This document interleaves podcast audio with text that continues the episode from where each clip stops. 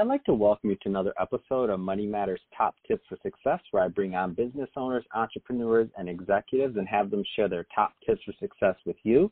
My name is Adam Torres. You can follow me on Instagram at Ask Adam Torres. Keep up with my book releases, book tour schedule, all that other good stuff. Always love to connect with you there. And as always, if you'd like to apply to become a co-author of one of my upcoming books, just head on over to the website, moneymatterstoptips.com, and click on Become an Author to apply. All right, so today I have Erin Gargan King on the line, and she is the founder over at Socialite Agency. Uh, Erin, welcome to the show. Thanks for having me, Adam. So I'm excited to get into what you're doing, um, specifically in the speaker space, because there's a lot of people listening that have either wanted to become speakers or they're looking to hire speakers. I mean, it's it, it's it's really important for somebody to do that um, going forward, and I want to get your take on it. But um, before we do that, let's get a little bit more into your background. Um, how did you get started in business as an entrepreneur? Well, I was 22 years old and I was selling television advertising in Baltimore City, Maryland. Have you ever been to Baltimore before? No. Okay. Have you ever seen The Wire by chance? Uh, no. Okay. So The Wire is a show about Baltimore City that did basically depict some of the um, rougher parts of the area where I'm from. And mm. if you kind of picture that combined with Anchorman, which is obviously um, you know the Ron Burgundy San Diego uh, you know TV parody with Will mm-hmm. Ferrell. Um, that combination was my first job. I was selling TV advertising uh, for a public TV station in Baltimore, and I'll never forget that there was a guy that was up for a promotion against me, and I had much better sales numbers than him. However, he played a lot of golf with the boys club of the executive ah. team. And so I went in, you know, I'm 23, 24 years old, and I'm so confident about this promotion. And he ended up getting it, James. Mm. And I'll never forget in that moment, I was like, you know, I just feel that it's way too risky to have someone else be deciding what my path looks like. And so I went full Jerry Maguire and jumped ship. when I was 24, I had no experience, no MBA, no capital. I don't recommend doing that. I recommend learning how to become a better golfer. And you know I just become friends with the boys team but um that's not what I did. So uh I jumped ship and started my company which was called jump Digital Media uh mm-hmm. because I jumped ship from my job. When I was 25 uh we built websites for some pretty large companies. We landed like you know Whole Foods Black and Decker Linksys. And in that experience I learned that it's excellent to be an entrepreneur. It's so incredibly exciting but without a real strategy, without a real game plan, it can be very expensive.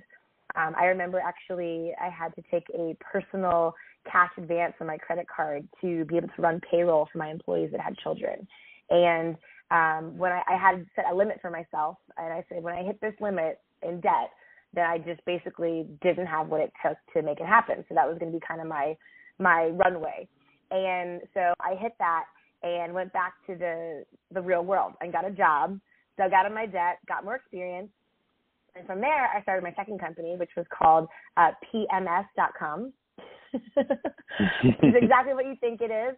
Uh, it was a Dollar Shave Club for women's monthly healthcare needs. And we were featured in Forbes. They called us the Tampon Fairies. And we had 20,000 women subscribing to this thing. Um, so that was actually, you know, a kind of a medium success, kind of broke even when all was said and done. Uh, it turned out the URL was more valuable than the business idea because a lot of women just picked it up at the grocery store. It's not a big deal. Just, you know, kind of scoop them up. Mm-hmm. So um, finally, third time was a charm where I started Socialite Agency out of my house, my kitchen table with one client. And with that one client helping them with their social media, I grew the company to run social media strategy for some of the world's largest brands, the Oscars, ABC Disney, Johnson and Johnson, Visa, Target, Siemens, Hitachi, um, Fashion Week, you know, you name it, we have run social media for those live events. And through that experience, I ultimately ended up um, writing a book, and now I get to kind of speak full time to audiences all over the world, all different types of verticals. Right now, I'm talking to you from New Orleans, where I'm here for an opening keynote tomorrow for the uh, National Consumer Show Association. And really, what I'm passionate about doing now is just helping sales, marketing, and entrepreneur professionals become better at how they show up online. Help them become better with how they type, text, and tweet. That's my mission hmm. now.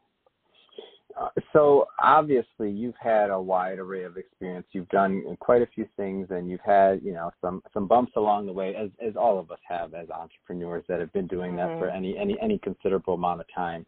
If you could go back to that Erin that was just getting started about again, and um and give her some advice, what kind of things would you tell her?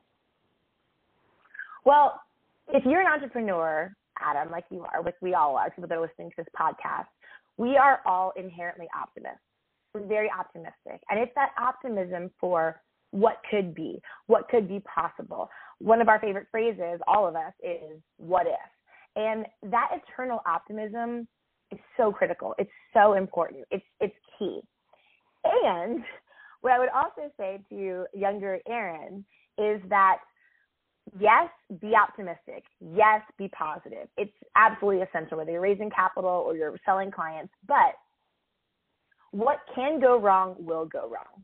And that is not negative. That is just that it costs twice as much and takes twice as long as you think it's going to. And that's just a reality of entrepreneurship that I think as a young entrepreneur, if you can take your dreams and take your positivity, take what you know you're meant to do, and apply realistic parameters, manage those internal expectations, you will set yourself up for success in a much stronger way than being a little bit too uh, doubling down a little too much on the rose colored glasses, if that makes sense. Mm-hmm.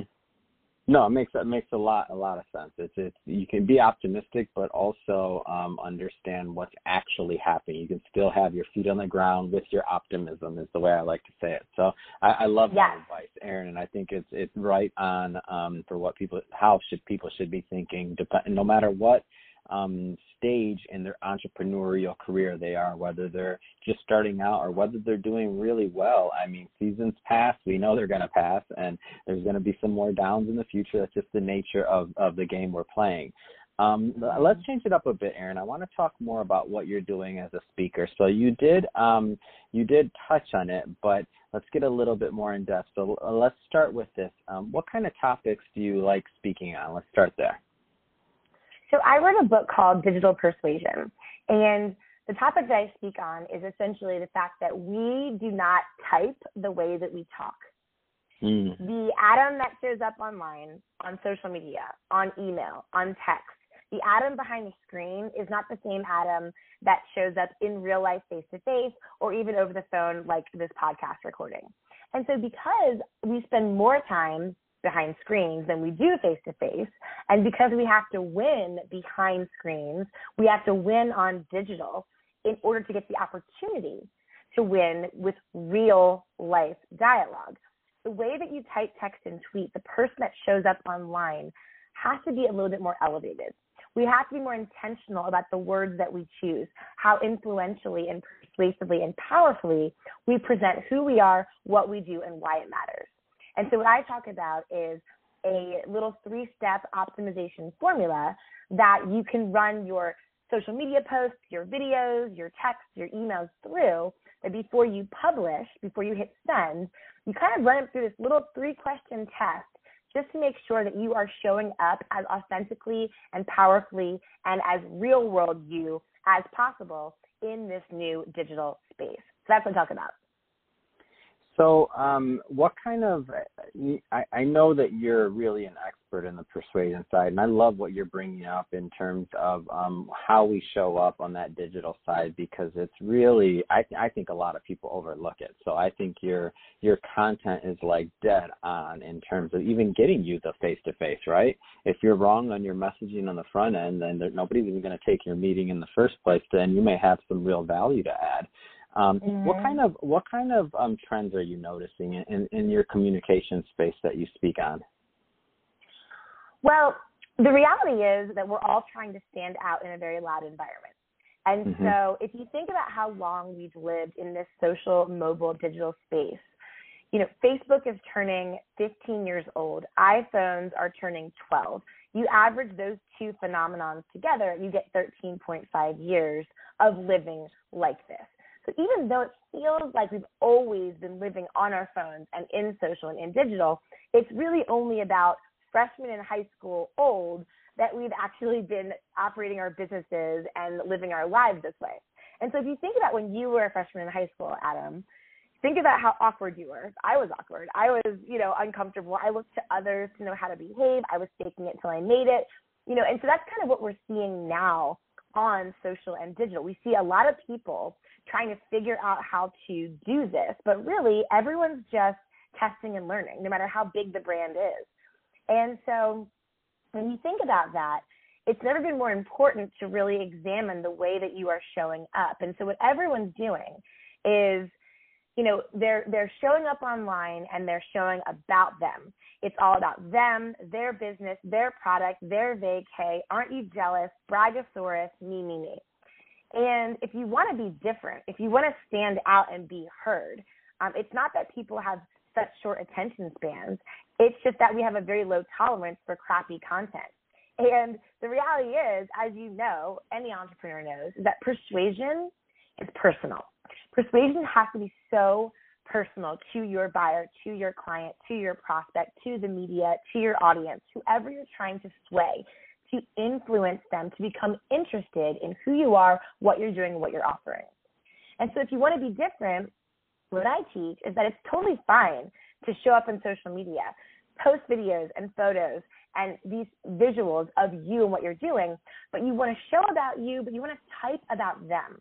You want to make your message more personal to your audience, making it personal to them by by inviting them into the conversation by asking, "Have you ever done this?"